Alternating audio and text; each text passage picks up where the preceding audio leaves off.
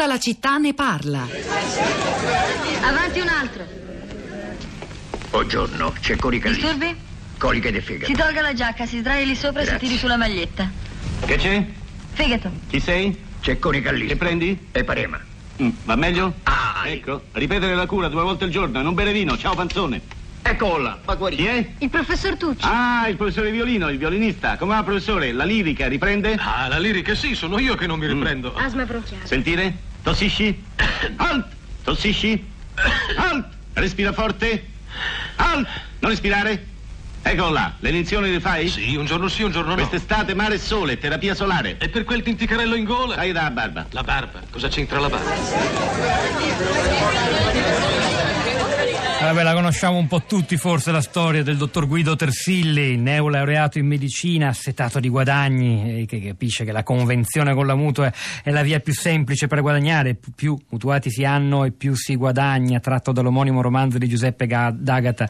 Il medico della mutua, per la regia di Luigi Zampa con Alberto Sordi, uscì nel 1968, anni in cui la spesa per il sistema sanitario nazionale letteralmente esplodeva. Nella seconda metà del Novecento, infatti, la sanità esplose letteralmente, assorbendo risorse economiche che passarono dall'appena l'1-2% del prodotto interno lordo di inizio Novecento a oltre il 10% in molti dei maggiori paesi industrializzati. Una notazione storica molto interessante che leggo dall'introduzione a un volume, Sanità e Salute, 2 storie diverse, sistemi sanitari e salute nei paesi industrializzati, di Marcello Crivellini e di Emanuela Galli, e introduzione che ritrovate per intero, ed è un vero e proprio consiglio di lettura che vi facciamo, sul nostro blog, che stiamo via via aggiornando con materiali per saperne di più sul tema di oggi, molti spunti anche per approfondire la corruzione, il link a una puntata di Fahrenheit sul come e comincia la corruzione. Tutti i materiali sulla città di radio3.blog.rai.it, ma c'è anche Facebook, c'è Rosa Polacco in studio, Facebook e Twitter.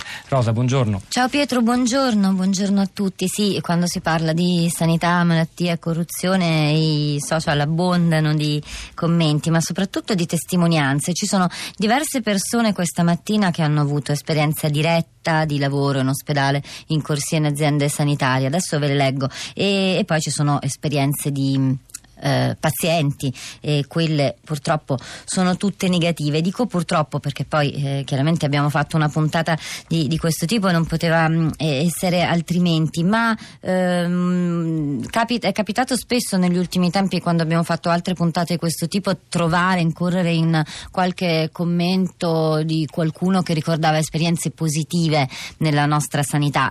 Oggi non ce n'è nessuna, sarà un caso, però lo segnalo. Allora, le esperienze di chi negli ospedali ha lavorato. Rino ci scrive su Facebook: sono un operatore della sanità che ha prestato servizio presso un importante ospedale per circa 50 anni. Uno degli aspetti del problema della cattiva funzionalità, senza però generalizzare, è la mancanza all'interno di queste strutture di un controllo gerarchico che ciascun operatore effettua dal primario. Per fare un esempio, esiste una totale scollatura e mancanza di comunicazione tra il direttore sanitario e i primari, che svolgono la loro funzione in totale autonomia per quanto riguarda l'organizzazione assistenziale. Neanche il direttore generale ha facoltà di entrare nel merito, e succede che in ogni reparto, ogni servizio effettua il proprio lavoro senza dover dare conto del proprio operato. Il paziente non ha nessuna voce in capitolo ed una sua eventuale contestazione ha poche probabilità di essere presa in considerazione.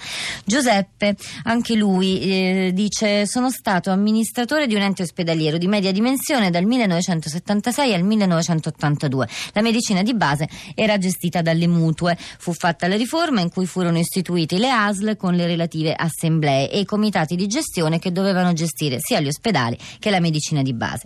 Gli atti del nostro consiglio di amministrazione erano controllati dalle commissioni provinciali di controllo. Gli atti dei comitati di controllo erano controllati per loro, dalle assemblee per la loro legittimità. Sempre in previsione di una migliore gestione della sanità, si è passati alle aziende sanitarie con gestione diretta diretta da parte dei cosiddetti manager. Non so se sia stato fatto un confronto fra le gestioni passate e quanto accade oggi relativamente ai casi di corruzione esistenti, ma la mia percezione è quella che prima vi erano meno casi di corruzioni. Gli economisti che si occupano di sanità avrebbero il dovere di fare una ricerca in tal senso. Ci sono ancora due domande più sintetiche sempre su Facebook. Allora uno è Franco, un po' polemico, dice: sanità marcia, scorribande, bustarelle, corruzione ovunque, ma Cantone, se vede tutto ciò, vedrà pure i colpevoli o no? Perché non si fanno mai nomi e cognomi? E poi Vinni che dice: perché c'era bisogno del rapporto dell'ISPE? Chi non ha mai fatto esperienza di primari che visitano privatamente in strutture pubbliche, o della visita privata come scorciatoia per accedere e saltare file in strutture pubbliche? Ancora Massimo: scusate, ma come si fa ad affermare che nonostante gli sprechi abbiamo ancora la migliore sanità del mondo? Mi pare che, se è vero quanto dichiarato da Cantone, quei 21 miliardi fra sprechi e corruzione sono una spia piuttosto evidente che forse così non è.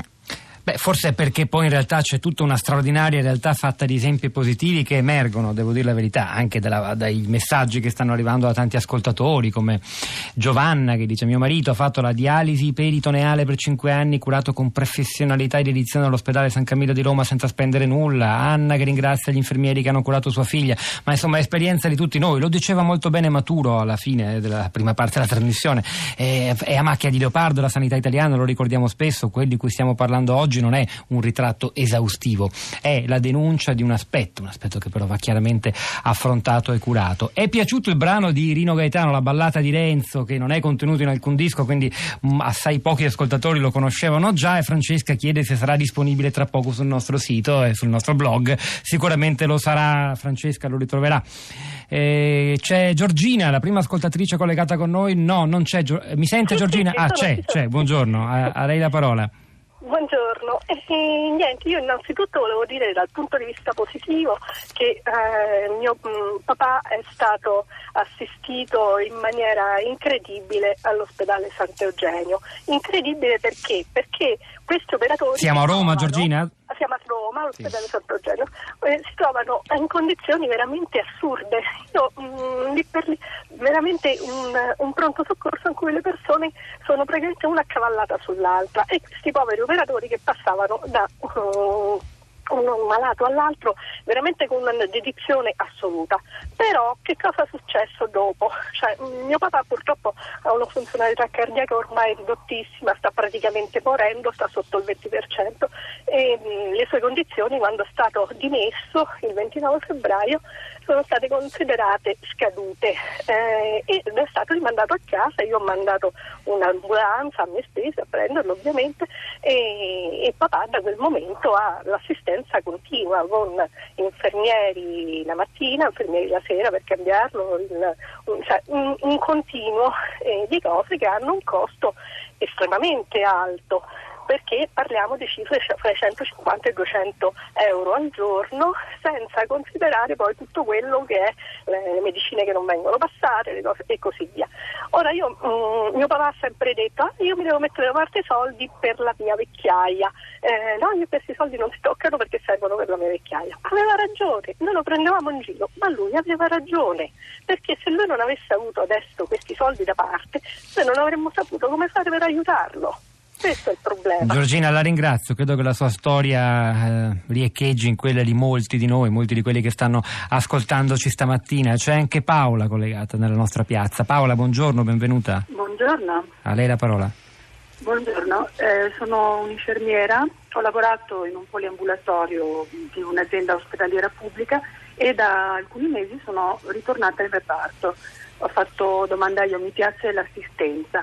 Mi sono trovata a 4 anni di distanza da quando avevo abbandonato il reparto, con una realtà molto cambiata. Il personale è molto diminuito in proporzione delle necessità dell'assistenza. Vedo introdotte delle apparecchiature nuove, a mio parere, ma sono da vedere, veramente costosissime, si vede, perché c'è della tecnologia digitale. Per esempio, il lavapadelle. Sapete che in ospedale si adoperano questi presidi, la padella, il pappagallo, eccetera, per le necessità dei bisogni organici.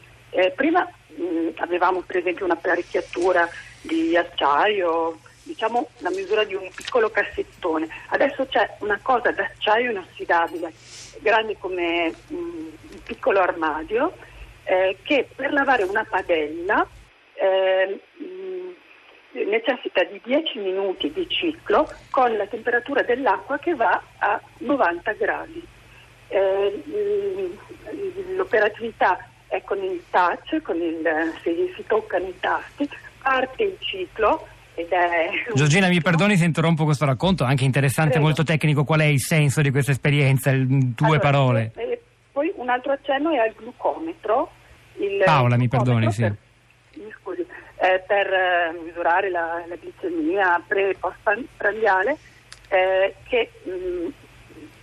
adesso vedo è un affare sempre a tecnologia digitale, che per misurare il livello della glicemia capillare necessita di 3-4 minuti per ogni paziente. Dobbiamo scansire. E quindi, Paola, che cosa ci vuol dire, oltre a raccontare il funzionamento di queste macchine? Vedo diminuzione del personale, carico superiore di lavoro, l'introduzione di tecnologie costose, di apparecchiature costose di maggiore livello tecnologico, che necessitano più carico di lavoro e tempi per gli operatori e costi anche di gestione, di manutenzione. Paola, è stata chiara, e la sua testimonianza in fondo è in piena consonanza con la telefonata di Giovanni, l'operatore sanitario da cui abbiamo preso spunto stamani, e le cui riflessioni e denunce sono anche piaciute molto ai nostri esperti, ai nostri ospiti. Rosa, chiudiamo con un tweet, quello di Ardi, dice: Cantone sembra Wolf di Tarantino, da chiamare per risolvere problemi che sembrano irrisolvibili. C'è chi chiede a Cantone, anche su un commento sul nostro blog, di fare nomi e cognomi, ma non è una questione di nomi e cognomi, evidentemente il fenomeno è vasto, è sistematico, è strutturale. È il momento di salutarci, c'è Radio Tremondo con Anna Mazzone, poi alle 11.30 verrà Radio Trescenza. Noi però non ci fermiamo qui, continuiamo a lavorare, a mettere ulteriori materiali per approfondire e saperne di più sul nostro blog, la città di radio3.blog.rai.it. continuate a seguirci anche lì. Pietro Del Soldà, Rosa Polacco a questi microfoni, Piero Pogliese, Giovanni Sardi alla parte tecnica, Cristina Faloci, Florinda Fiamma, la nostra curatrice Cristiana Castellotti vi salutano. Ci risentiamo domani mattina alle 10.